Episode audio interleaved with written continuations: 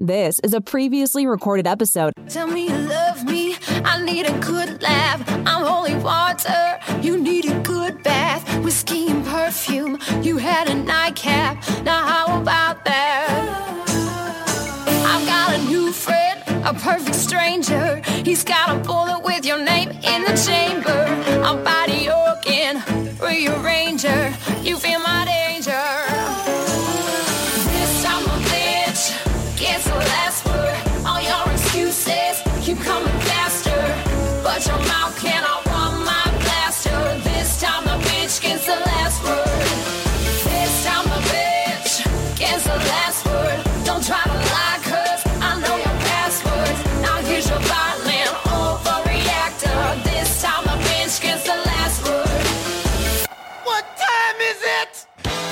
Nooner time. Welcome to the Nooner Show with Jay Dubs and Denise Brennan Nelson. We are broadcasting live from Detroit Sound Studios, high above Activate Gaming in Ferndale, Michigan. You can find us at DetroitPodcast.com. What time is it? It's Nooner time. Somebody bring me a mirror.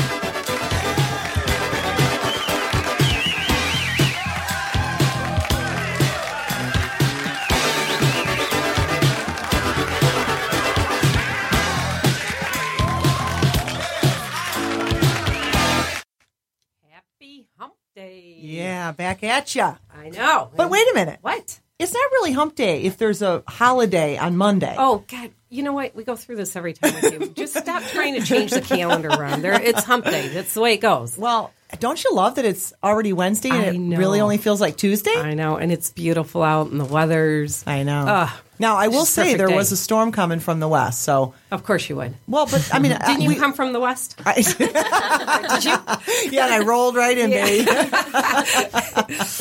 Thundering and lightning. Okay, so Memorial Day passed. Mon- Yeah, what does yeah. that mean? Well, that means um, I'm sure you have your summer bucket list going, right? Well, I have a, a new idea. really? Yeah. I'm not going to do a bucket list this year. First of all, it, was Memorial Day, and that means there, I think, from Memorial Day, so Monday, there's 96, oh, 90. What's today? Wednesday. I'm already confused. 94 days until Labor Day. So you have 94 days to enjoy this summer. Oh my gosh! Well- I, I just love how you count it and you have it on your it schedule. okay, now I only have ninety-seven more days as you're crossing off. No, it's only because it's so fleeting, and I I, want to enjoy every moment of Yes. it. And I just want to be conscious of the fact that it's not going to be here forever, and right. you know, I just want to enjoy it. so what? What are you No going to do? This list. no bucket list. Nope, I'm just- I'm not gonna make it. You're a just going to wing it, I'm I'm just going to do everything I want to. which is like what? oh, I don't know, a little little boating, a little relaxing, a little reading, A little uh, drinking. little drinking, a lot of writing. a lot of writing. Always, Yeah. Yeah. Well, how many books are you working on right now? Well, I just finished one, so I have two more I'm working on. But you know, I'll come up with a few more de- ideas in the meantime. I'm sure. Yeah. Wow. Good for you. Yeah, spend time with you, hopefully. Oh, really? no, you just tell me you're off the whole month of July. Mm. And I'm working, but you're not. Oh, come That's on. okay. That's why we're doing uh, two shows today. I know. yeah, and boy, do we have a show. I'm so excited. And we have a live audience here today. I know. We should introduce our audience. Yes. Well, we have Isabel Wallace, who Hi. hi Isabel, who is skipping school today because she wanted to learn more about uh, our guest here in their program. Um, and Isabel has a lot of exciting things going on. Um, what, uh, you're 16, right? Yeah. Okay. So tell everybody uh, the big award that you and uh, Emma just won. Um, well, I'm in a film class at school, and um, we entered a competition for a texting and driving um, public service announcement.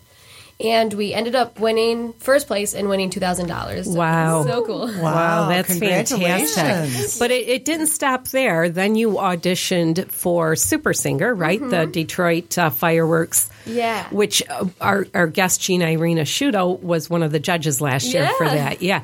And you guys got a call back for that. Yeah, we did. It was super exciting. We didn't, we had no idea. We, um, my friend and I, Emma, did it together, together, and um, yeah, we went down there, and it was oh, it was so professional. It was so cool. How fun. well, congratulations. Thank you.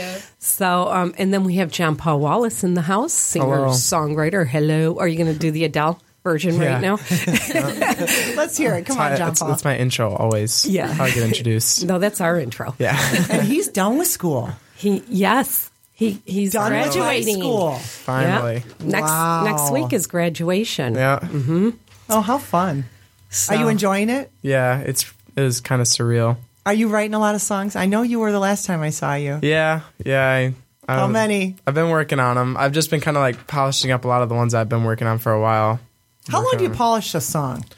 Well, like I don't know. Some of them, when you write them, they kind of come out quick, and then it just takes a minute to like you want to switch some stuff around, and you know, and then once you go to the studio, more stuff gets switched around, and lyrics get changed and that kind of stuff. So The more it's you all play kind it, of, you yeah, it's all kind of a process. Now, if somebody, are there people in your life that would say to you, I don't like this and that, and you would really, Yeah, my, my mom always. What? oh yeah. Your mom doesn't say that. My she always says, "Oh, it's perfect, honey. No.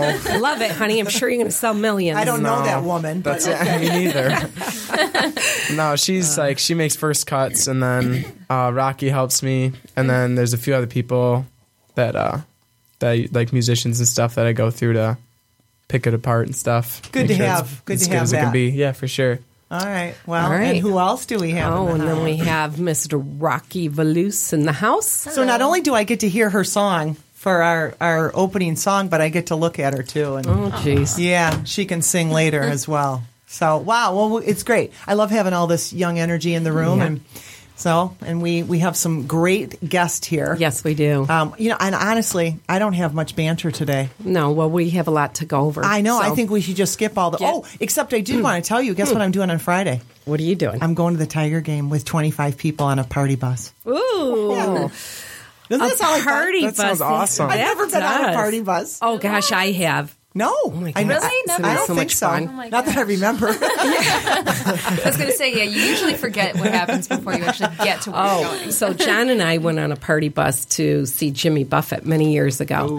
Yeah, and there, you know, obviously we left all the alcohol and the keg and everything on the bus and went to the concert and came back, and our driver drank it. Oh, hit a hit a stop sign on the way home. Yeah. So oh, I hope better- we don't have. better- I hope we don't have that driver. Yeah, you better um, make Are you telling that- me I need to like sit next to the? You, you're going to need to be the DD, so forget, the whole party bus thing. well, it seems like every time we've gone out, I've been the DD, so I know how to do that. oh yeah, okay. nice one. Well, Be- well, Becca. Yeah. Oh, Yeah. okay. Don't look at me. No, no, I'm not driving you. Yeah. I've been driving Becca, our mm-hmm. CEO. So anyway, Anyway. okay. all right. Well, 94 days left. So So enjoy actually, it. on Friday though is the third year anniversary party for Podcast Detroit, right? Uh, is that still a go? Yep, over Okay. at Stray Cat Lounge. Oh, I, well, I'll be celebrating at the Tiger three- game. Yep, celebrating Aw. three years. I know. We've had this in the But- works for a while. Celebrating my brother's birthday. How so- could you not go, though? Yeah. Oh, I know. Have the party bus make a quick stop. That's a good idea. No, I don't think so. All right. Way out of the way. that was a fleeting good idea, but you know what time it is, right? Yes, it's our favorite segment. It's our favorite segment. And this is our favorite segment. It uh, is designed to showcase the stories of talented and gutsy individuals who had a wish and found a way to make it happen. They set goals, overcame obstacles, and turned setbacks into comebacks. Their stories are unique, interesting, and most of all, inspiring. Kevin Nixon and Sarah Clayman have been immersed in the music industry for years. Between the two of them, there isn't a segment of the music business that they haven't experienced. They've worked with legendary artists, partnered with major labels, sold over 6 million albums, albums and were recipients of the Brit Awards. If that isn't enough, they founded the Brighton Institute of Modern Music, which has a 70% success rate of graduates being able to make a full time professional living from their love of music. In 2014, recognizing the culture and history of Detroit, Kevin and Sarah brought their vision of music education to the Motor City. They are the founders of Dime and Original 1265 Recordings. In just a short period of time, Kevin Nixon and Sarah Clayman have been recognized and acknowledged as individuals who are on the forefront of revitalizing the music scene in Detroit. Welcome to the Nooner Show, Kevin and Sarah. Woohoo! You made it sound so cool. You guys, listen, I had to cut this down. I mean, there was so much. I was reading it going, Jeez, I'm tired just reading it. I know. I can't imagine doing all of it. I it. know. Thank you. For, and speaking of sounding cool, we, we, we've been talking about your accents and Oh. how cool you really do sound. So we, we really thank you for being here. Thank you for having us. yeah. So, um, Yeah, it- as Denise mentioned, uh, this whole segment is about, um, you know, taking an idea and taking the idea from a wish and making it a reality. Mm-hmm. So we know that you both have very extensive backgrounds in the music industry, and at some point you two got together, started working together, and this idea was born. Mm-hmm. So take us back to that time, how the conversation started. And mm-hmm. take us back to the pub because that's where this Yeah. idea, right? How did you know that? Oh, I- oh, we- wow, we you've done some research. Mm-hmm. Yeah. Yeah, so that's it started right. in the pub. I want to pre- I want to be there in the pub with you when when somebody said, "So can you kind of replay She really con- means that, so we're going to start with wine for Denise here, so you can be in the pub. Tell tell us what what was going on. Well, we started working together three or four years previous to that. 20 years ago. Yeah, long time ago. Um, and I was a international promotions manager at Sony Music in the UK, and I worked with um, UK bands going out into the rest of the world. And Kev was a manager managing um, a band called Kula Shaker. So that's where we first met. And Kula Shaker did really well in the UK and Europe and the rest of the world, sold 2 million records and won Brit Awards and did fantastic things. Um, but through being at a record company for myself, um, I realised that there was no training in the music industry. And I was lucky to be in the music industry because it's something my family does. My father's a concert promoter. Um, so I had um, quite an easy route into the music industry. And growing up, I'd learnt how it works and I'd hung out with him at different shows and stuff. Um, but I recognise it's really hard for other young people to get into the music industry. And also at Sony Music, there was no training. So I started my job, and on my first day, I had a list of Sony record companies around the world, and I had a stack of records. And I was like, what do I do with them? I have no idea how to do my job.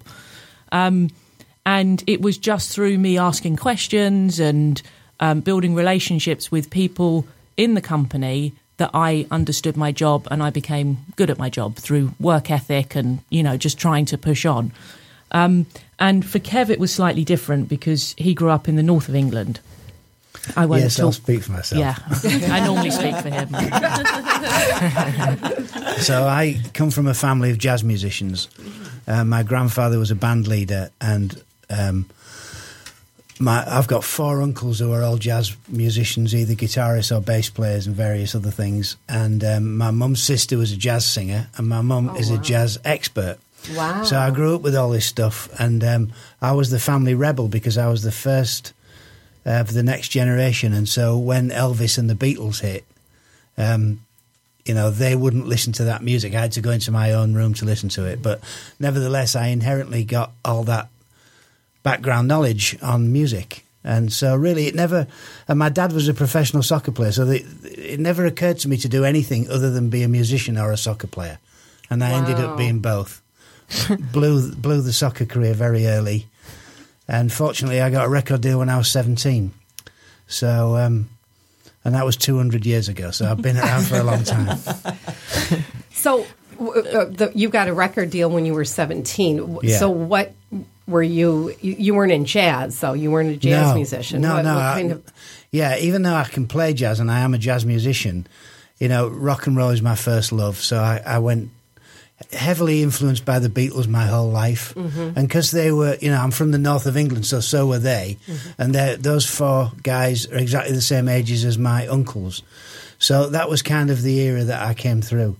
But um, I was the first one in my town to get a record deal. So getting back to the point here, we've you know we've been very aware right through our careers that if you live somewhere in the regions, how the hell do you get in the record industry? right.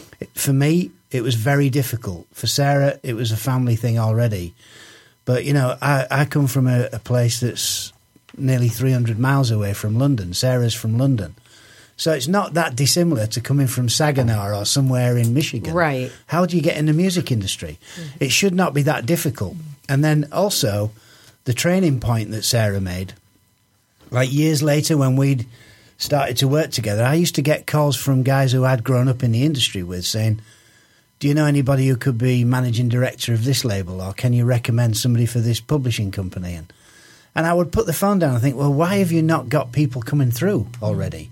Why are you not training them? Hmm. So we decided to Yeah. do something about it. So in in the year 2000, we ended up in a pub, and we were talking about these issues, and we were talking about the music industry and how it's a closed shop, and how it's very difficult for anyone, whether you're an artist or someone who wants to work behind the scenes. To break through into the music industry, and we thought it shouldn't be that difficult. And because we'd had our careers in the music industry, we recognised it's a great industry, um, and you can do what you want to do. You can continue with your love of music, and you get paid for it. It's an amazing, it's an amazing industry. So we wanted to open that up to other young people. So, so the challenges and the struggles in the music business sound like they're the same whether you're in Europe or whether you're in the States, right? Yeah. Because well, unless it's the same. unless you're in London, New York, Nashville, or LA. And, and do you think it's easier if you're in those places?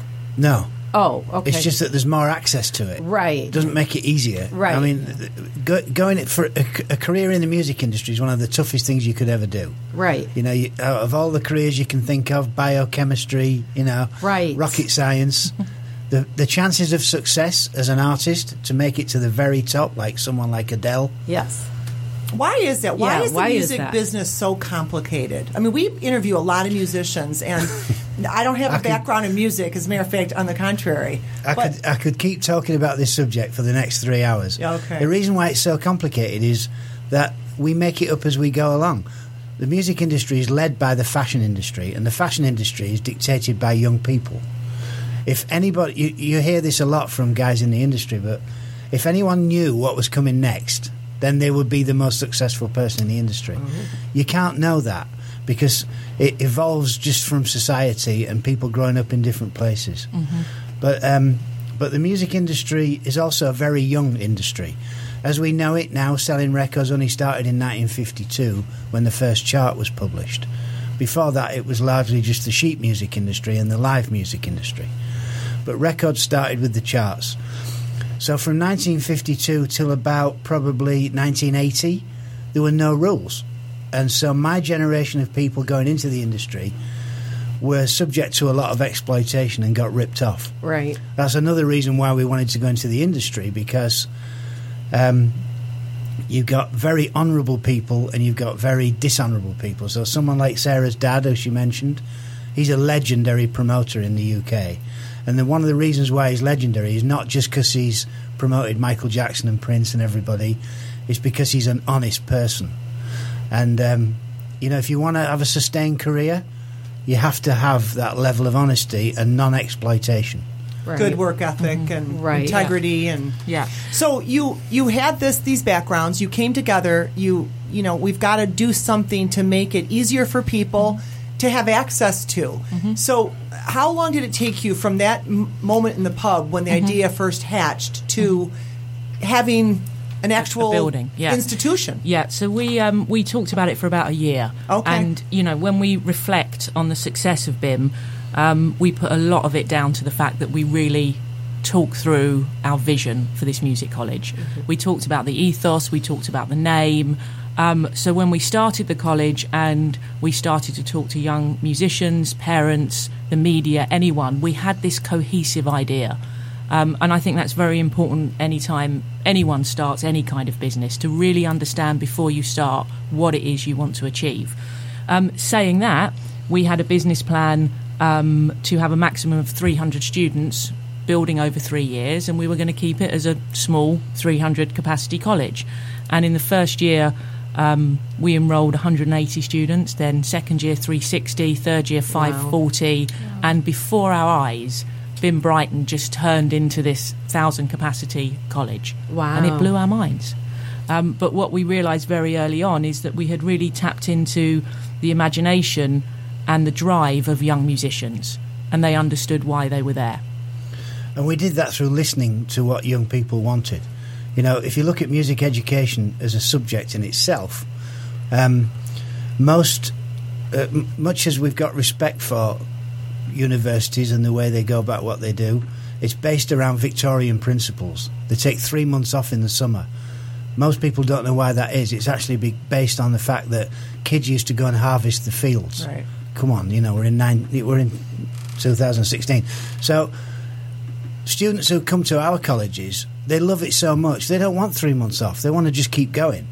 And so, you know, we've busted a lot of the old thinking when it comes to music education. Um, a, a degree in our country is three years. Here it's four years. If you take the content of those degrees, you can do it in two. One of the reasons they spin it out because they charge a lot of money to do it. Right. And also, many times kids have to move to another city. Well, in this day and age, that's not necessary, actually. You can do this online, so we have Dime Online as well. Oh, you do. Hmm. Yeah, and so consequently, what we're interested in is the student, not us. We've done great, we've made money, we're fine, you know. We're interested in getting these kids to a point where they can enter the industry informed, smart, understanding it, and have a legitimate career. I think that's the point I found the most interesting is that I mean, you know, it's an art, but it is a business. And so so many of your courses are really to help them from a business standpoint, correct? Talk Yeah. about that. Yeah, it's it's really important. Um, you know, we we say that it's great to be uh, an amazing guitarist and to sit in your bedroom and play guitar, but you can't call yourself a professional musician. You really have to be able to take that skill and go and earn a lim- living from it. Um, and going back to what Kev was saying about how tough the mu- music industry is, and you know, it's really hard to be the next Adele. Um, it's all about realistic and obtainable goals, and we help young people find what their niche is, or niche, as you guys say. I Um, like the way you say Yeah, that. you say in the market. And it's okay to be a singer and come to Dime and realise there's 19 people in the class that are better singers than yourself. That's fine. And it's better to understand and learn that in your 20s than figure it out when you're in your 30s, 40s, or 50s. Um, and if that does happen to you, there are lots of other jobs in the music industry where you can have a fantastic career and you can make a real difference. Um, and you can earn money, you can pay your mortgage, you can buy a car, you can do whatever you want in your life. And it's those realistic goals that we really try and help young people find their place. You know, this is what I find so interesting. And I really just want to say thank you because you guys, what you're doing is you're really changing the mindset of not just musicians, but also of the masses. And I was telling Denise, it's interesting because when, for example, John Paul's graduating, and people will say, "What are you going to go to school for?" And if he if he responds and says, "You know, I want to be an engineer or a teacher or whatever," everybody's okay with that. But if he says, I want to pursue a career in music, mm-hmm. the first thing they say is, that's great, but what's your backup plan? Mm-hmm. You know? Yeah, it's Um, not a proper job Exactly. Where in the I, eyes of the the generation Exactly, before us. That- exactly. you know, those guys are running universities mm-hmm. now. right. and it's not fair because Right. you know modern music. Who's to say that Kurt Cobain is not on a parallel with Beethoven? Who's Right. who says that? Right. Right. No, uh, you know that this kind of old way of thinking. It's no use to young people. Right. We have to think like them and give them an opportunity to, for us to learn. Right. You know, that's the Is it more is it, in Europe is it less like that than it is in the US or You know, it's a funny thing because in most areas of life, America's way ahead of Europe. In this one, it's about a decade behind. Oh, really? So, so public-private partnerships in In um, education. in education in Europe, particularly in England, we've been we've been involved in that for fifteen years. Here, uh, It's it's very tough to find that kind of forward-thinking board of trustees who are running a university. They've got a very cosy situation going on here, and whilst it's very successful, um, there's a lot of aspiration for from parents for their kids. You got to get a degree, and you got to go to an Ivy League university. Well, if you come out of that university and you don't want to have that career in the thing you've studied, what was the point of that? right Right. Well, And a lot of kids don't care. Right. They don't care. right But to be able to go and learn so many of the courses that you're teaching mm-hmm. Right. and still, you know, do what you love. Mm-hmm. Well, Doesn't get better than that, does and- it? Really? No. Right. Well, and the fact is that it, it's not just about going and playing guitar or being a singer. It's there's a vast uh, uh, amount of things you can do in the music business. Yeah, It doesn't and- mean you have to perform. It, it mean you can write, you can produce, you can there, you can make a great career. Yeah, yeah, it. for sure. And a lot of our students, when they graduate, they go into other areas of the music industry that they didn't even know existed Right. when they first came to college. Which I find that to be true about so many things. When you think about, um, you know, in high school, uh, you, John Paul, you can probably talk about this, where they have um, career day. And they bring in the standard careers, and so Boring. right, Right. And I've been telling Yeah. schools for years, you know, bring in entrepreneurs and different, so people can see how they really do spend their day. Mm-hmm. It's it's just too limited. Mm-hmm. Yeah. It's So- like we need so to the whole- broaden everybody's. So the whole thinking of do you want to get a law degree or a medical degree? Mm-hmm. You know, that, that that's Or a it's business gone. degree. It's gone. It's too way broad. gone. And even underneath those uh, umbrellas, there's Mm-hmm. so many things you can do. Yeah. And, and we don't even give that. I think we need to be better at that all around. But so what? Who should? You know, what kind of students? Talk about your students that you have at the university. So um, we are an institute. We're not allowed to call ourselves a Okay. university. Um, so we have a variety of, of students. Um, we have our degree program, the bachelor's program, is our core program. Um, students on that program tend to be somewhere between 18 and 26 years old. Um, they're all very passionate about music. Um, but when they come to us, they choose their specialism. So they either come um, choosing guitar, bass, drums, vocals, songwriting, or music entrepreneurship. Um, the students on the music entrepreneurship course could be musicians, singer songwriters, or people that don't play an instrument. Um, but we're finding a lot of the music entrepreneurship students are young musicians who aren't interested in going into the corporate world and getting signed by a major record label. They actually want to self manage. So they want to learn about the business to help them self manage their artistry. Um, but students come from all over.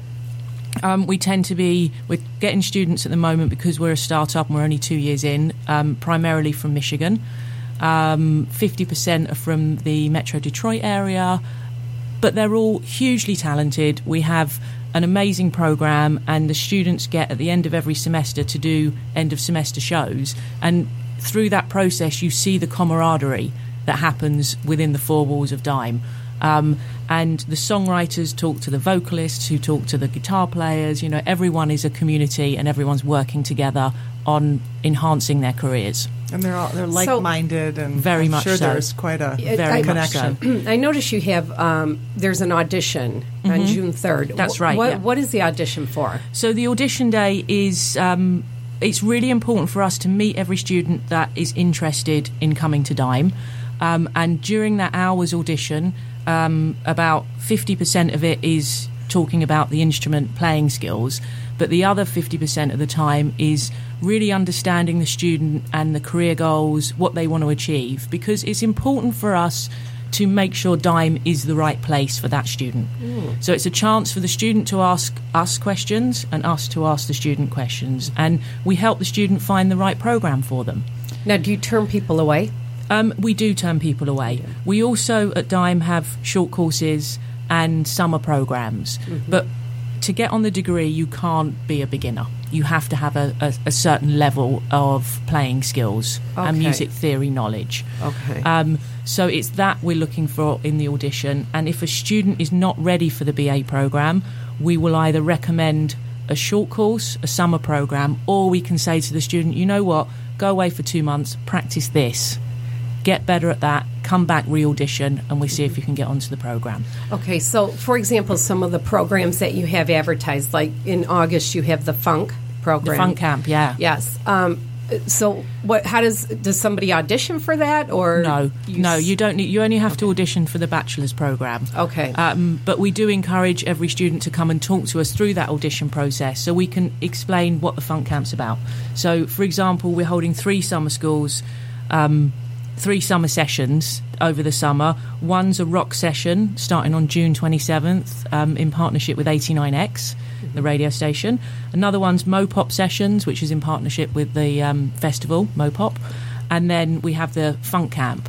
So those students tend to be uh, 12 plus, but the majority of them are 16 to 20 years old. Okay. And in the morning, they learn the song of the day in their own instrument specific groups, and then in the afternoon they come together and play on stage. Oh, wow. Um, so it's a chance for the students to understand the technique of the song, but also to play together because we fi- we find a lot of young people don't get the opportunity to play in bands and be on stage together, and that's a very different kind of dynamic and skill set you have to Mhm. learn as a And musician. important, yeah. As you Yeah. guys, Isabel and John Paul are nodding. There's, one, there's one other little thing, and that is on the entrepreneur degree. Um, if if we meet young people who aren't musicians but have got a- a- already got going, um, like for instance, someone running a venue or someone who's a local promoter might be putting shows on at a gig in Ferndale or something like that. If they want to come and do an entrepreneur's degree, we still ask them uh, to learn some music theory because one of the things that we've noticed in our years in the industry is oftentimes when you get a record deal, you end up working with an executive who really doesn't understand you, doesn't really know about music, has just got opinion and experience. And so we felt that from day one we wanted to populate the other jobs with people who have got an understanding of music as well. So, for instance, hmm. Sarah used to be international promotion director at Sony. If you'd had some music theory, do you think that would have helped your? I feel like I'm interviewing you now. Let me consider that. Kevin question. just took but you know, over. you had to deal. you had to deal with artists all the time, and so someone Yeah. like you yeah. would have been a perfect candidate. I think that's absolutely true. And it was only through my professional relationship with Kevin, being a producer and a musician, that I learnt about music. Mm-hmm. And I learnt to speak to musicians on that level. And had I not learnt that, I think it would have been harder for me to do my job. yeah. for sure. So, so you It know, makes any so young much people, sense, really. Right. any young people who are listening to this and who aren't musicians should still come and talk to us because, as Sarah was saying, there's so many other career opportunities that we can inform them about and show Right. them. Yeah, Right. For sure. And who doesn't love music? I Oh, mean, you, right. you know, I mean, Yeah. I like to think I sing Yeah. well, but she's pointing out every week that She not can't. so much. She, you'd be one of the ones they would turn away. Oh, I'm I'm sure. sure. I'm pretty sure. Come for an audition with Yeah, me. they, they signed me up for the entrepreneur ca- class. That's true. You have a great quote in your Oh, um, yes. in your Um, Bio. Website. yeah on your website. Well, but it's in one of your rooms. I'm not sure mm-hmm. which one. Your your building mm-hmm. looks beautiful, by the way. But the Ray Charles quote For sure, yeah. I never wanted to be famous. I just wanted to be great. Mm-hmm. I mean, we were going gaga over that. What a great quote! Right. Who who picked that? Um, I think we both did. Okay. He's looking I mean, at it's me. like is that like something You're going to start always a fight. Yeah. always? Well, I've that's what I was trying Ray. to was do. my idea. I think we was got my it. idea. I think we got it off the Jamie Foxx movie. I've always loved Ray Charles. Okay. Because Ray, um, for, for me personally, Ray was one of the few artists who had a jazz background but made it as a pop artist. Oh. So my grandfather, who was very like disciplined with music, and my uncles, they were all cool with me listening to Ray Charles because he had the chops. Um, but then we both saw the Jamie Foxx movie and loved it, didn't we? It's so great. Yeah. Do you feel that he that's says it in true that movie. too many people want to be famous, but they don't want to do the Well, work in this to be day and great? age, I mean, you know, without being critical of American Idol or Pop Idol or X Factor or The Voice, the problem that we've got with those shows is they're TV shows that are got short-term view of careers in the music industry. So you can win that show and be driving a cab a year later. Right. It doesn't give A you any. cab's a taxi. Yeah, we know. Cab's an American word. That's it. and we know we know what pubs are too. John. so so unfortunately with those shows you've got to support them to a point because they're giving new talent an opportunity Right. but it's not original talent they only sing famous songs or well-known songs Right. one of the reasons why we signed Jena Irene Asciutto is that she had a very frustrating time reaching the final because she's a songwriter and they weren't that interested in hearing her songs well if you're going to have a talent show why would you limit yourself like that Right. if you've got a contestant who's a great songwriter, you throw the rule book out and you let her play her own songs. Right. She had to fight the whole production company, her and her mum, just to be able to play one of her songs on one of the shows. Which, if you listen to her debut album, which is coming out this year, Yes. she is as good a songwriter as I've ever heard. Right. uh, For a 19 year old girl. Right. You know, so they're not really doing the job that they should. They could do so much better. Well, because it's really more about TV. yeah. I mean, it's a TV show. Yeah. I, they're not concerned about the careers of the, the people auditioning. The most important thing is the advertising. Right. Right. Right. And they want to hear songs that everybody they think can relate to, but Right. they did have uh, on The Voice where, where they could sing a song that they had written. Oh, that's right. They and, did. And it was great. Right. It was Right. kind of nice uh, how they, Yeah, you know, well, what, what the You know, thank, advertisers thank said. God. It only took 15 years for Right. that to Yeah. happen. Well, you're making me think that would be a great show where it's just original. Maybe that's your next. Oh. Uh, now, she, now she's going to give you business. uh, so let me ask you this: uh, You guys were so successful in the UK.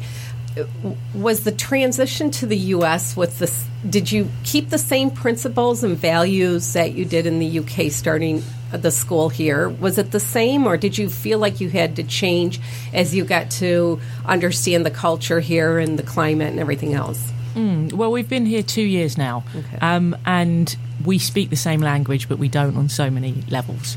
And quite often, um, quite early on, we would be talking to people, and you just get this kind of smile, and but this glazed look, and you'd be like, "Okay, well." it's called the deer in the headlights Yeah. I'm obviously saying something in a weird way, you know, Uh-huh. and some some things do get lost in translation. Mm-hmm. Um, we've tried to bring to keep our culture and keep the kind of British culture um, into our business, and it's something we're very proud of. And we have always. Um, Put a lot of our success down to the team around us. It's not just about Kev and I; it's everyone working as a team, um, and that we are trying to instill in our team in Detroit. Um, but it's different here. You know, it is very different. You guys, with your employment contracts, you're employed at will. In the UK, it's completely different. You know, so we are. You know, we work really hard to make our team feel like a team and feel like we are not going to get rid of anyone within two weeks' notice. You know, so Yeah. it's, it's elements like that for the Oh, culture that we're. Okay. we're really trying to kind of keep into our ethos and our work ethic. was it hard to build? I mean, it looks like you have a great team. We of have an instruct- amazing team. Uh, Did it? I mean, it's only been two years, so you're doing something really right. Yeah, well, that was kind of the easy part, wasn't it? We opened Yeah. on um, Well, Woodward. what we didn't know, um, you know, we, we obviously just didn't turn up in Detroit. We did some research about what we were doing, and actually, we, Detroit was one of about five cities we were interested in. But what we were unaware of was the level of latent ability that was in Detroit that had not had an opportunity to engage with professional music for. Well, I think the last really big record deal was the right White Stripes. so that's, right. that was 2001. Wow. Um, there's a couple of people been signed since then, and you know, like Kem, he's amazing. He's, he's signed to Motown, and there's always one or two going to get through. But in the main, uh, the White Stripes and Eminem were the last two big acts to come out of here, and so we suspected that this would be the case, but we had no idea of how many people there were. For instance, still in the churches who have come up through in a musical way, in the same way that um, all of those Motown guys came through. So Aretha Franklin's dad's Right. church, it's still there in the same place. Um, and when we opened our doors, we felt like we were just a catalyst, really. Anybody could have done it, but it just happened to be us. And in came all these people. I mean, our head of songwriting, Antea, she's been in Detroit her whole life. She's got co writes with Beyonce, uh, Timberland, you name it. Um, and she's been living here the whole time and having to go to Nashville and to LA to get work. So th- that's just one example. I could tell you 50. And, and people just walked through the door and they said, We'd Yeah. love to be involved. And we were like, Well, come on then. In fact, the, our first employee, she literally knocked on the window the first morning that we were in our pop up shop. That's Elise McCoy, and now she's head of recruitment. Wow. And she's a producer. I've trained her up to do a lot of the things that I do, and she's an, an amazing talent. Yeah. for Wow. Sure. Yeah. Do you still? I I know you said somewhere um, about you know it. it surprised you because it it, it, it, was from your hearts and you had this success. Do you still feel that way? I mean, I know, or, you know, with the struggles and stuff, Yeah. has it dampened that at all? I hope not. Um, it hasn't dampened it at all, actually. And you have moments in our academic calendar and experiences at Dime where you're standing in an audience and it could be an open mic night or it could be the end of semester show or you could just walk into a classroom and you see something so amazing that it stops you in your tracks and you go, wow, we're here. We've done it. This is just incredible because, you know, people get so caught up in their day to day life and we're all on the kind of hamster wheel and we're like Right. pushing on, pushing on. And you need those moments in life that just go, wow, this is why we're here, you know? Right. Yeah, it happens. It, I'm very happy to say it happens quite often mm. Oh, because good. the because the other thing is that having just ended our second year, the improvement in some of these kids is off the scale. Mm-hmm. Yeah, I mean, our end of show, uh, end of term show that we just did, mm-hmm. I was stunned. you know, Yeah. I was like, because it's not just our team that are doing a good job. Our mm-hmm. instructors are part of that team as well. But actually, the response from the students, that's where the big payoff is. Yeah. It's incredible. And this is this is the best time for a student to be at Dime because we have smaller numbers. You know, when the campus grows to a thousand students, Right. we won't remember a thousand faces. It's, it's almost impossible. But right now, we have such kind of strong relationships with each and every student that we can we're we're monitoring their progress. Right. You know, so uh, you and know, it was like this in the first couple of years at BIMM too. I mean, you know, like by year four, we had one band that got signed to Virgin Records three months into the first semester. Wow. And sold 1.7 million of their debut. Wow. album. You know, once that happens, it tends to open the floodgates. Oh, sure. It'll happen here. Right. Yeah. We don't know when. It Right. might Right. Be, it might be 10 years. We don't care. You know, we're here. We bought a house. We live here now, and Yeah. you know, we're we're here for the long term. Well, and, and it, I can just imagine these kids that um, never realized all the possibilities, and you've given them hope. Yeah. You know, that they can pursue what they love and make money at it. Yeah. Uh, we're going to listen to one of the songs that uh, one of your students, You Don't Know by Charles Laster. Right? correct. C3. Charles Lester the third. Okay, the third. You said you love me, but you cheated. Got me sitting here puzzling pieces. I still can't figure out the reasons. You just need to know I don't need you. You would think after I left that there was something missing. But I ain't missing nothing, baby. You got me forgetting all the times that we shared. I'm sure you're gonna miss them. But you had your chance and made a decision to chase another man for whatever the reason.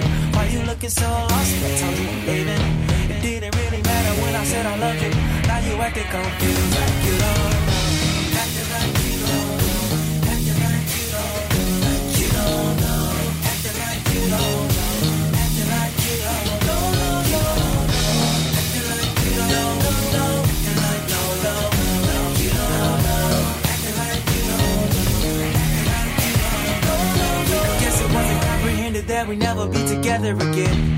friends. Hope I never see you. Pray you find a new friend and you fall in love, but they don't wanna love you. Get tired of you, and they end up cheating. Should've known when you were singing these.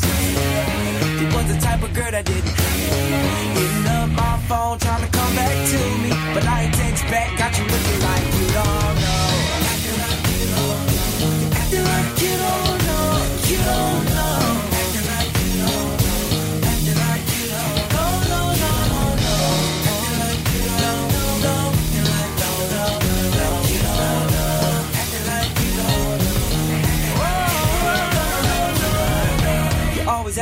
can be friends, but what you did, I would never let it happen again. And you was supposed to be my girl to the end, but I don't need you, so you're better off just finding new friends.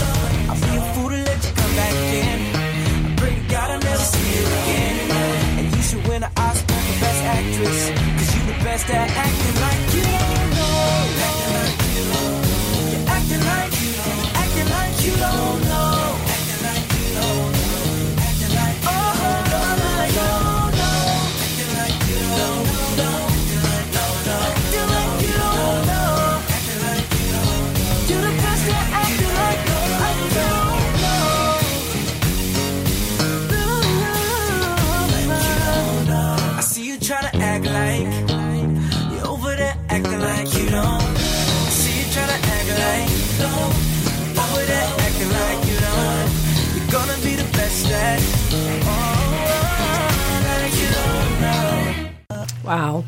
Excellent. So, student? Yep. okay, so did he write the song? How Yeah. did this Yeah. happen? Well, he um, he is just one of many great students um, who are s- specifically talented songwriters. One of the reasons why we do this album every year, because this is volume two of our Dime students, it's called Dime Sessions, and it's the That's sweet. Dime Students album. I like that. So Charles was very bright. Like uh, I think the first week, everybody noticed him. First of all, he's very handsome, um, but he's got that personality where he'll put his hand up before another guy, you know, and that's a very key factor if you want to get anywhere in the music industry. And so we all became very aware of him, um, and he was he was always wanting to get advice. He'd stop me in the hallway or stop you, and it'd be, uh, "I'm doing a show tomorrow night. Can you come? You know, here's a ticket. You know, Oh, wow. that, that's that's the smart way to be." Um, but once we started to understand his ability as a writer, we put him with a, one of the producers. Um, who I put together for this album each year. So there's a guy called Duran who's an amazing producer. He's had, he's won a Grammy for a song called Champagne Life with uh, Ne-Yo, and he is one of our instructors. So I figured that these two would get along, and the minute they started working together, these songs came from what was a very basic demo with just Charles on piano and vocal into that. Wow. And that took less than a week for them to make that process Wow. and then they go in the studio, and then you know because Duran is very experienced, he was able to show Charles how to take what they'd got mm-hmm. into being a really first class recording. Wow. So Charles is now capable of probably doing that himself. Wow. You mentioned you ta- you just said a couple things that it takes, you know, that that makes somebody stand out. Yeah. If you had to tell a musician what they needed, like three to five skills or characteristics, or what would they be? Well, be, you know, the the number one thing in the music industry is it's, the industry is full of talented artists. Like last year alone, new artists signed to Universal in America only, fifty nine acts, just to one label. So there's no question about finding talent. There's loads of it around. But what's going to make one or two of those 59 push through? Personality, hard work, and the ability to get up off the canvas when you've just been knocked down. Get up mm. again. Knocked down, get up again. And, you know, for me personally, because my dad was a professional soccer player, it's, it's very much like boxing. If you're going to make it in soccer, you've got to have that resilience. And so I'm very grateful that I got his personality. And it's the same with musicians. It's, there's no difference whatsoever. It can take you, you know, if you take an example like Jena Irene Asciutto, what happened to her at 17, how many times is that going to happen? Right. Right. Hardly ever. Mm. But her talent is good enough, along with the personality and the drive that she's got, she would have got there anyway. She happens to have started working with us, but she's too good not to make it happen, and she's got the drive. Mm-hmm. So you have to have the combination. Right. You can't just have the talent. You've got to have Right. the talent and the drive, and Right. it's the people that persevere. I mean, don't you think a lot of it is that? And, and and you're right. It, it it is like treating it like a sport or like you're you're trying out for the Olympics. Really, Mm-hmm. you have to put that kind of time and discipline and Yeah. personality into it. A lot of Yeah. parallels between sport and Right, music. I agree. Have you had a lot of naysayers? You know, it's, this isn't going to work, or I mean, Yeah, there's there's people in the industry who said, "Oh, you can't teach rock and roll," you know, um, and those people that used to say that to us ten years ago are now eating their words. Yeah. they're coming behind the scenes saying, "Hey, who you got we can sign?" You know, Yeah. Well, uh, here, here's just a few names that have come out of music education since we started 15 years ago Adele, Right. Amy Winehouse, um, Katie Melua probably didn't even do anything over yeah. Um, well, that's enough, isn't it? Really.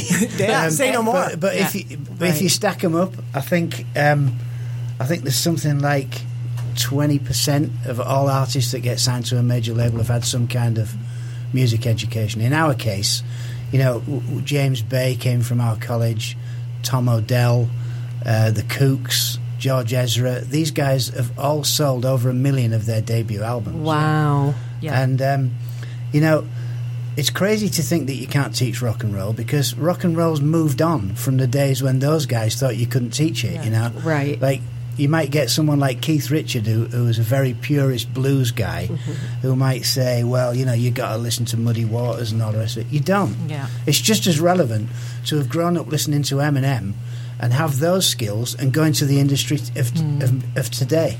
And it's really important to understand the ethos, though, because we and our instructors do not tell students what to do.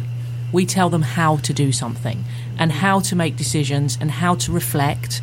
Um, there is a class called Artist Studies where students look, they can pick their favourite artist from the past and look at what decisions that artist made and where it led their careers. Mm. So it's very self reflective. So we're not telling students, write a song like this and do this and wear this and have a- take a photo by this person. It's not about that. It's just about guiding young Yeah. people. So you, you, know? allow them to have creative Yeah. control Yeah. in their careers. Yeah, and they have to find their own voice. Right. It's We like having a can't give them that coach, like going back to Right. the sports thing. Yeah, I mean, you can be Exactly. have a lot of talent, but if somebody's not there to coach you and how to use that talent, Right. Yeah. Yeah.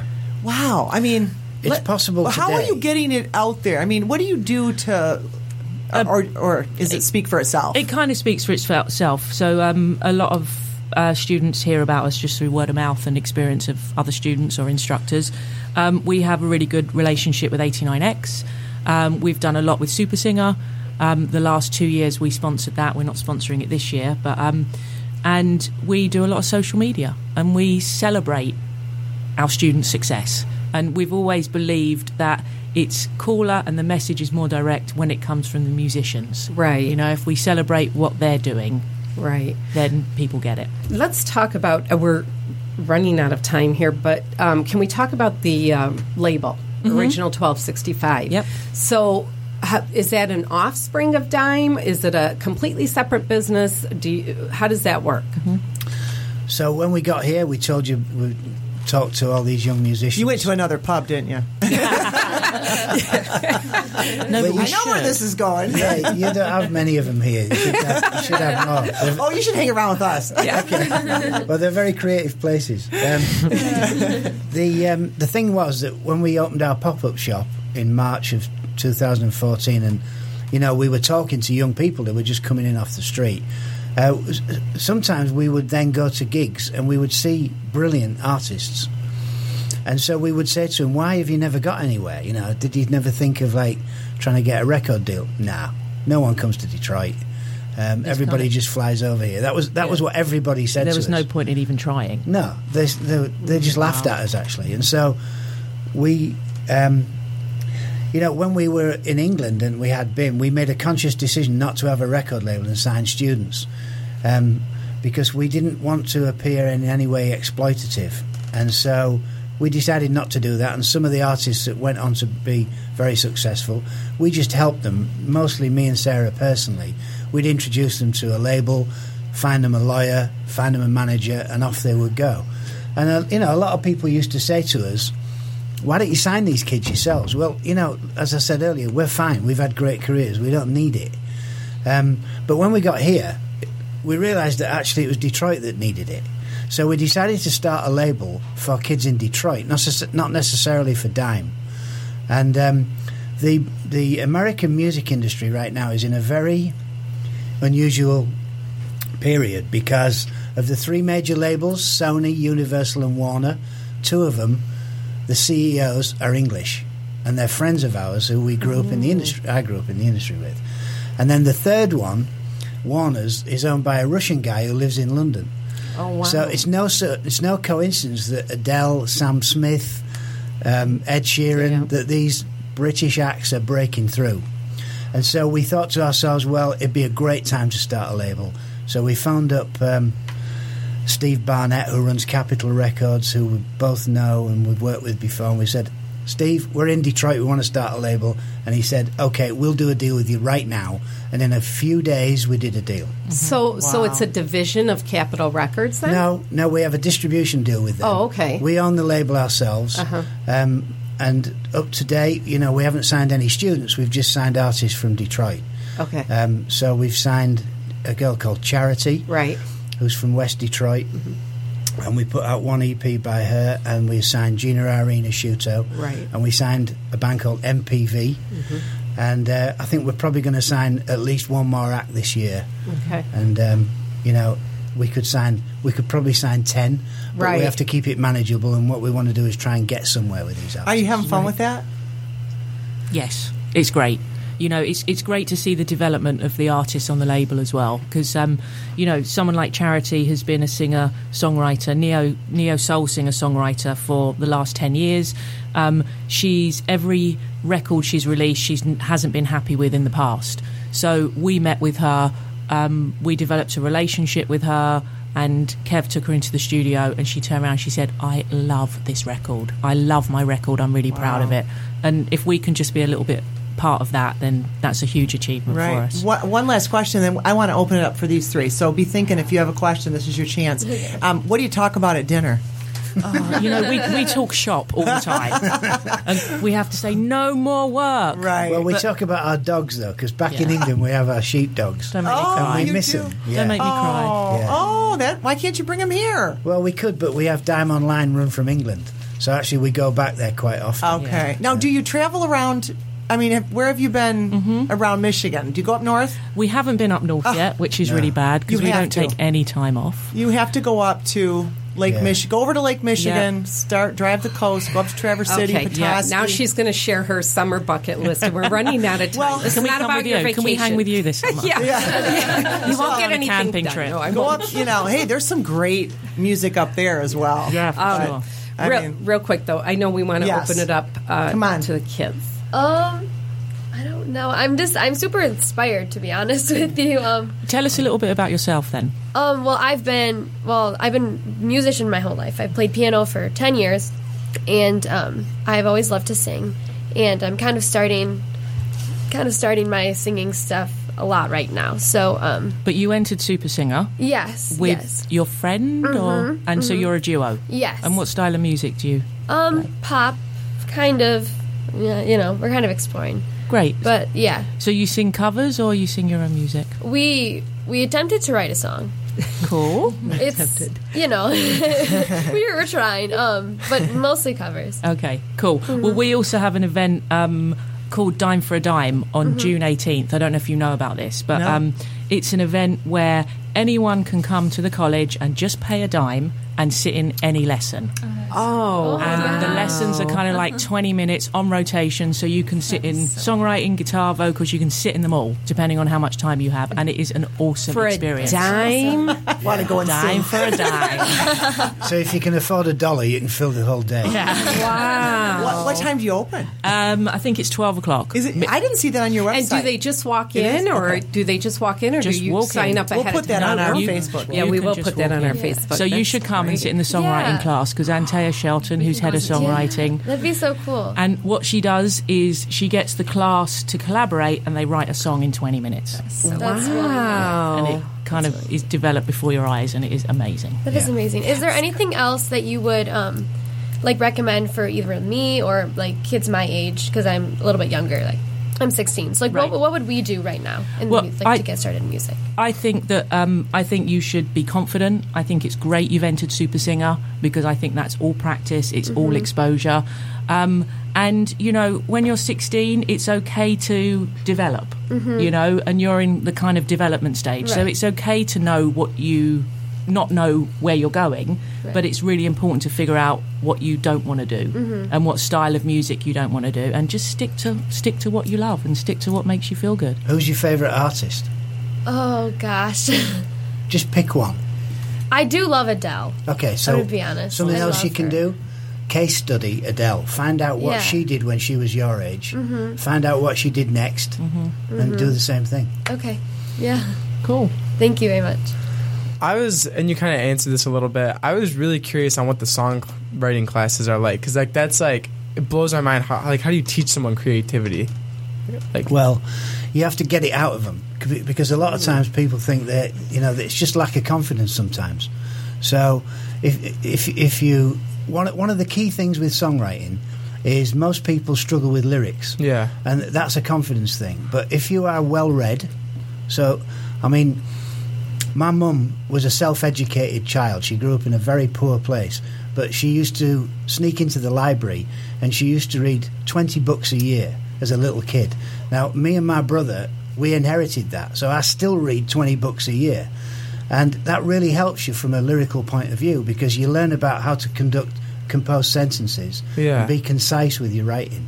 So, you know, it sounds very dry to say something like that, but if you go and read John Lennon's books, you will it'll open up a whole other world, and it's influenced by people like Lewis Carroll, Alice in Wonderland. So you start to use your imagination, and those are the things that will trigger you as a songwriter. Wow. That's good advice. Yeah, Yeah. it really is good. Uh, Rocky, I'm like just soaking this all in taking right it all now. in, huh? Tell us a bit about yourself. Um, well, I've been performing and uh, I've been working. Oh, sorry. um, and the, I've been. Well, we're both signed with a label in New York, so I've been working with a, a songwriter now for. I think we've been working together for like three years. So just working on like the day, daily basis with him, and uh, we have like a really great system. Like we we work with other musicians and. He'll start an idea, or I'll start an idea, and we just go back and forth. And he polishes and polishes and polishes, and that's made me completely think in a totally different way. Because I was a rock singer for a long time, and then, but I have classical background and I have a gospel background. So I kind of broke out of that because it didn't feel quite as natural to me as to be able to like really sing um, like what I'm doing now. So it's kind of like all twisted and turned, and I'm like, where do I sign the- up though? the, theme, the theme song that you heard today is the song that Great, she wrote great. and performed. That's awesome. a little far from That's rock and roll, but and you're signed in New York. yeah, we're signed with Zen Bulldog. Actually, him and I are both signed. so- Great, awesome. Yeah. Cool. Well, I want to come to one of your shows. So let Oh, me know. June Well, there's a good one. June 18th. So after Dime all day, Yeah. we'll all go to the to Yeah, that's at the together. Detroit at the Detroit pub. Actually, they're both opening different acts, Yeah. but that they're uh, the main act is T Money Green, so they're both gonna open Sure. that show. But anyway, we do have to wrap this up. We want to have you guys back for sure, though, in the fall and. Get caught up on what's going on because I know you're also um, partnering with the university in Colorado. Is that true? Yeah, that's right. Yep. okay. And So you did get through to somebody. We yes, did. finally. Yeah. Hallelujah. So tell us like quickly about that. We we're, we have a two hour show, by the way. Today, our next guest is here. We have author Chris or Charles Francis. He's going to Um, be talking about being a foster parent Yes, and- and the, the fos- book. the system, and a book, and an album that he And an album, right. uh, with with kids songs. So stay tuned to that. We'll we'll be we won't be bantering No, him. we're just so. going to keep going. But we're going to wrap this one up. Uh, when uh, for those of you listening, check out Dime Detroit Institute of Music Education. Go on their website; has all the information you need, and um, find out. You know, if if nothing else, go on June 18th to the um, Dime for a Dime, And they're in downtown Detroit. Downtown Detroit. Yep. Which the one thing we didn't talk about, but I just like to would put this out there, is Mm-hmm. that you really do promote Detroit. Yeah. Your Yes. website, I thought was amazing that you had um, one of the tabs was about Detroit. Detroit Life. Right. And the person that has that quote, um, the woman, it's the Jeanette. woman. I'd Yes. like to have her on Yeah. the show. Yeah, for sure. Where she talks about Detroit is big enough to matter in the world, but you're small enough to matter in it. I think Exactly. I got Right. that Yeah. right. Right. Sorry, Yeah. Jeanette, if I screwed that up. Uh-huh. But that's a great thing to say. Yeah. Well, we're, fight, we're fighting the cultural fight for downtown. Yeah. It's not just a business district, it's got culture too. And, Yes. you know, that's why we chose to go down there and um, we took a lease on that building. Yeah. And, It's on know, Griswold, correct? It's on Griswold and Grand River. Okay. And, um, And you can you And can go there for a tour. For a tour, and anyone Yeah. who's still a bit nervous to come downtown, just come once. And Oh, if you yeah. come Yes, once, you will fall in love with it, and Right. you'll realise that it's a wonderful place Yes. to be. Right. And you also rent out your basement. Yep, yep. we have a 300 capacity live music venue Right. um, that's available to rent, and people have birthday parties, wedding parties, It looks office amazing. parties, Christmas parties. Yes. It's a really fun space. I could have my own concert there. you, you'd be the you only one there. I don't think you need 300 uh, capacity for 300. My family would yeah, come. That's true. Okay, but real quick, uh, just quickly tell us about this partnership with the uh, Colorado University. Yeah, so we got invited. Um, actually, someone who used to work um, in the Detroit Downtown Partnership got headhunted to go and work at the Denver Downtown Partnership, and they'd been to our college. So they told the mayor of Denver what we were doing, and we got invited to Denver. Mm-hmm. And we just went really for a look round. We, we had a very, we, we still have a very close friend who lives near Denver, so actually it was a good excuse to go and spend the weekend with her. Mm-hmm. But when we got there, we met two un- the two universities that are in downtown Denver. One of them, which is called Metro State University Denver, incredibly, the vice president had already been in partnership with a UK music college, a little bit smaller than the one we had, but he had partnered with them at his previous job in Oklahoma. So when he met us, he knew all about us. Oh wow! And we couldn't believe it. Wow. I mean, this was this Wow. was you would never believe this could happen. Yeah. Right. Anyway, we had a look round MSU Denver, and we talked to the president, whose name's Dr. Steve Jordan. These guys are the most forward-thinking educators we have ever met in our whole careers, and so within a, literally within a couple of hours, we just decided to partner. Wow. See, And so, we're when- not all backwards thinking in the U.S. so when is this going to happen? Um, we hope it's going to happen in time for the fall. Um, Oh, So students could audition Oh, now for the Metropolitan State University of Denver Bachelor of Arts degree. Wow. Yeah. Okay. Well, congratulations. That's That's wonderful. Thank you very much. fantastic. Yeah. That'll keep you here for a little while longer. Yeah. Oh yeah, so right. we're going to do Dime Denver. That, that's going to go on sale later this year. Okay. So that'll be our second college in in America. Wow. Great. Well, congratulations. And again, thank you so much for taking the time out of your busy schedule to have a nooner. Yeah, there you go. us. And Jena Irene Asciutto, Yes. when her album's ready, we'd love to. Oh, yeah. her We want on. to Great. have her back on. She was a in, great um, guest. Episode 36 is Jena Irene Asciutto. I did I'm verify pretty sure that. it is. It is. okay, 36. You were correct. Okay, good. Yeah. Eventually, you'll have titles as soon as we get caught up on Right. that Get, our, du- get our ducks in a row. Yes. Yeah, Can you say ducks in a- ducks in a row in your in your? Uh, Oh, here Ducks we in a row. We, ducks in a row. There we go. Okay, so anyway, we do have a segment, a part of our show. We have our sip on this, and we always try and pick a drink that we think fits the story. And um, so we were looking, and nothing really struck us that would suit you guys because you guys are very unique in what you're doing. But we did find dynamite wine, and we thought, you know what, you are blowing it very up good. here. So this is in honor of Dime. I wish you could have heard Jackie on the phone. What, what about this one? I, that, no. What about We're no? trying to. Well, what about this? I like. It goes It's like they're that. so unique. None of our wines fit them. Isn't there a European wine we can get? But Well, G- dynamite. Jena's got a song that we think might make a great Bond theme. So a vodka martini oh. would have been fine as well. Well, oh, next oh, time. How about next in the time. there we go. Well, yes. I'll figure out how to make a vodka martini. I'll have Teresa make them for us. Okay, so uh, we're going to close the show with another song um, by one of your students, and it's called "Skies of Gold" by Matt Sauter. So we're going to close the show with that because we have our, our second Charles Francis coming up. So stay waiting. tuned. Yes, stay tuned. Check out the song. And this is by who again? Uh, this is by Matt Salter and Yeah, his Matt band Sauter. name's Adventure with Vultures. Ooh, Adventure with Vultures. Except there's only one of him. It's not a band. Oh, Very confusing. Yeah. All right, the, the song He's is got called vultures. the song is called "Skies of Gold," and um, again, amazing. check out Dime in Detroit. It's a great program, and uh, if you want to make a living doing what you love, it's a great program. So, thank you. Thank you. Yeah, thank you so much. Have a great day. And remember, sometimes your only available transportation. Is a leap of faith. Thanks for taking a leap of faith. Thank you. Row your boat, row your boat down the stream with me tonight. Cause I can't swim, well, I can't swim, and I know that the water's cold as ice. But as long as the hummingbirds they stay on alert, and as long as the dogwoods grow, well, it must be summertime. The grass is cut in a perfect line, and the sky is gold. Sing to me, sing to me, cherry lips help soothe my soul. And I don't need, well, I don't need no fancy couch, TV screens inside my home.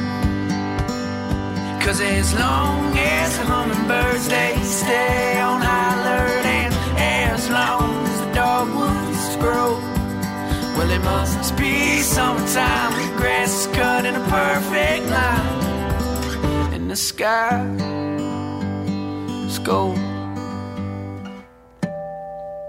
And our love's like the leaves when they fall from the trees. And our love's like the bees when they leave their alive when I'm with you, and I kiss you when I miss you. Oh, I could die. So lay with me, lay with me in a field as my face grows old. Lie to me, lie to me, and say my chivalry is my best quality. Cause as long as the hummingbirds they stay on high alert and as long as the dogwoods grow well it must be summertime the grass is cut in a perfect line. And the sky is gold Cause our love's like the leaves when they fall from the trees and our love's like the bees when they leave their high.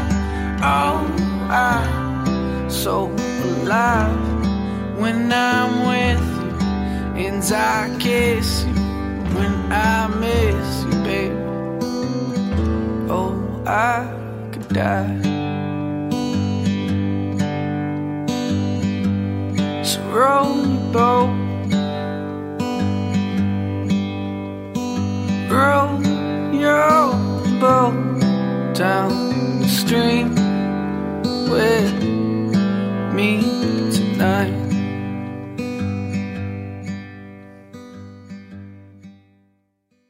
This is a previously recorded episode